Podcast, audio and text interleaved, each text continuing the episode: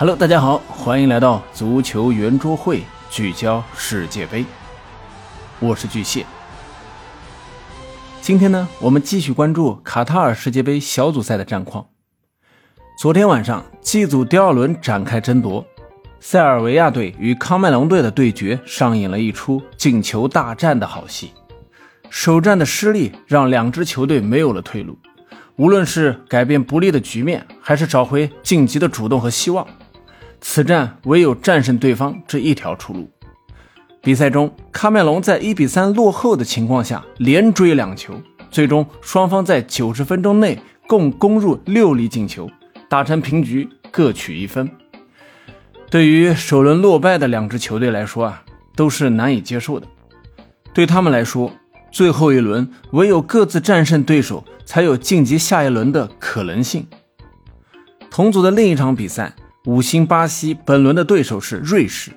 两支球队在上轮比赛中均是战胜了对手，虽然缺少了受伤的内马尔和达利洛两员大将，但实力强大的巴西队啊，还是从比赛的开始便牢牢地占据了主动，创造出了不少的得分机会。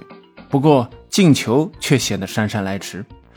直到比赛的第八十三分钟，卡塞米罗接罗德里戈助攻，禁区内外脚背抽射破门。凭借这粒进球，巴西队最终一比零击败瑞士，提前一轮从小组中晋级。五星巴西也连续十七场小组赛保持不败，这也创造了世界杯新的纪录。在 H 组的第二轮比赛中，韩国队与加纳队上演了进球大战。萨利苏和库杜斯帮助加纳队上半时两球领先。一边再战，韩国队一度在三分钟内连入两球，扳平了比分。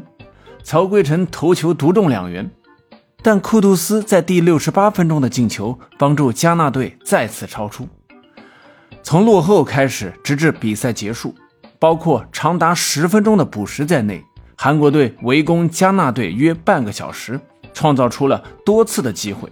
不过都无功而返，最终呢，他们还是以二比三输给了加纳。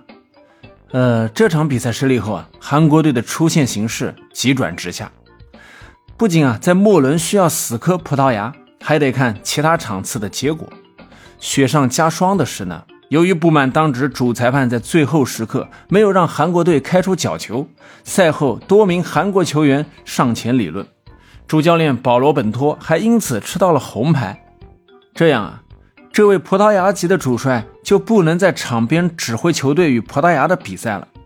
已经提前出线的葡萄牙队，最后一轮会放韩国队一马吗？零二年韩日世界杯，彼时的 C 罗还叫小小罗，也是他参加的第一届世界杯。